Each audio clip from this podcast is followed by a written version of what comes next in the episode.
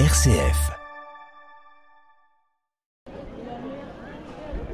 Et en plus euh, du marché, vous avez largement le temps de faire euh, quelques visites, puisque là il est à peine 11h15 et que le train repart à 14h15.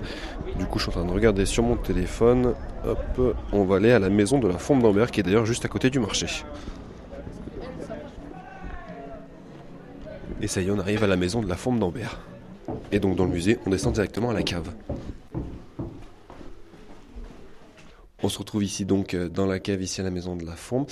Et je suis en compagnie euh, d'Élise. Qu'est-ce qu'il y a ici? Donc on se trouve dans la cave voûtée qui date à peu près du 15e siècle. Cette cave est l'un des celliers du château d'Ambert et elle remonte au 15e siècle. Le château en fait possédait plusieurs caves euh, dans ses sous-bassements qui servaient à stocker l'alimentation, fromage, les légumes, les salaisons. Et euh, voilà, sa température euh, et l'humidité pourraient permettre voilà, d'affiner euh, des fromages, par exemple, conserver du vin. On est entre 10 et 14 degrés et l'humidité tourne autour de 90%. Et alors, sur les étals, il y a des fromages. J'imagine que c'est des fromages d'exposition, c'est pas des vrais fromages. Voilà, c'est ça, des, des, répliques pour que les gens puissent se rendre compte un petit peu des, des gabarits des différents fromages.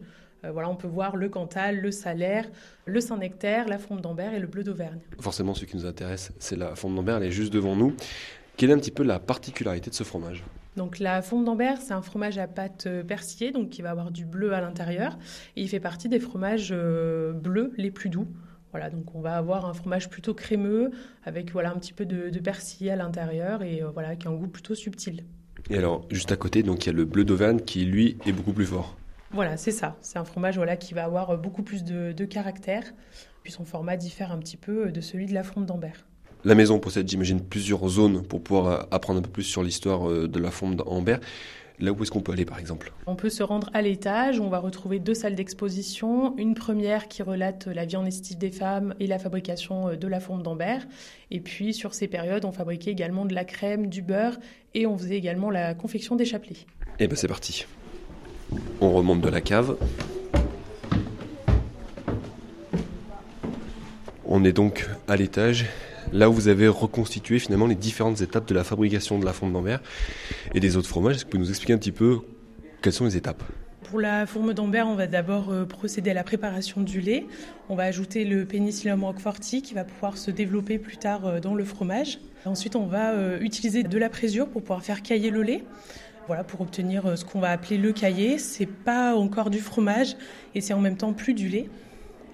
On va ensuite procéder au découpage euh, du cahier. Donc le découpage est très important.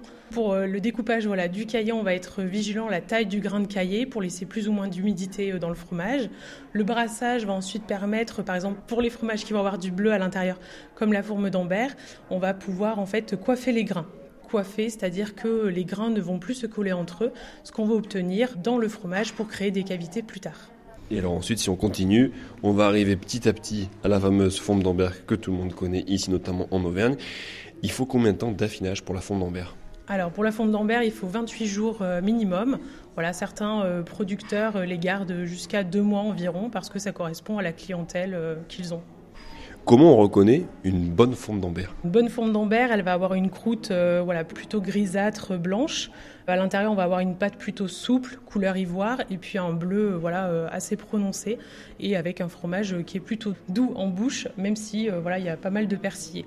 Il faut euh, des vaches particulières, il faut un lait particulier. Pour euh, la fonte d'Ambert, avant était utilisée euh, la race ferrandaise et la race salaire. Aujourd'hui, il n'y a plus de race spécifique à utiliser, mais c'est les races qui sont originaires du coin. Et si on passe justement dans la deuxième salle,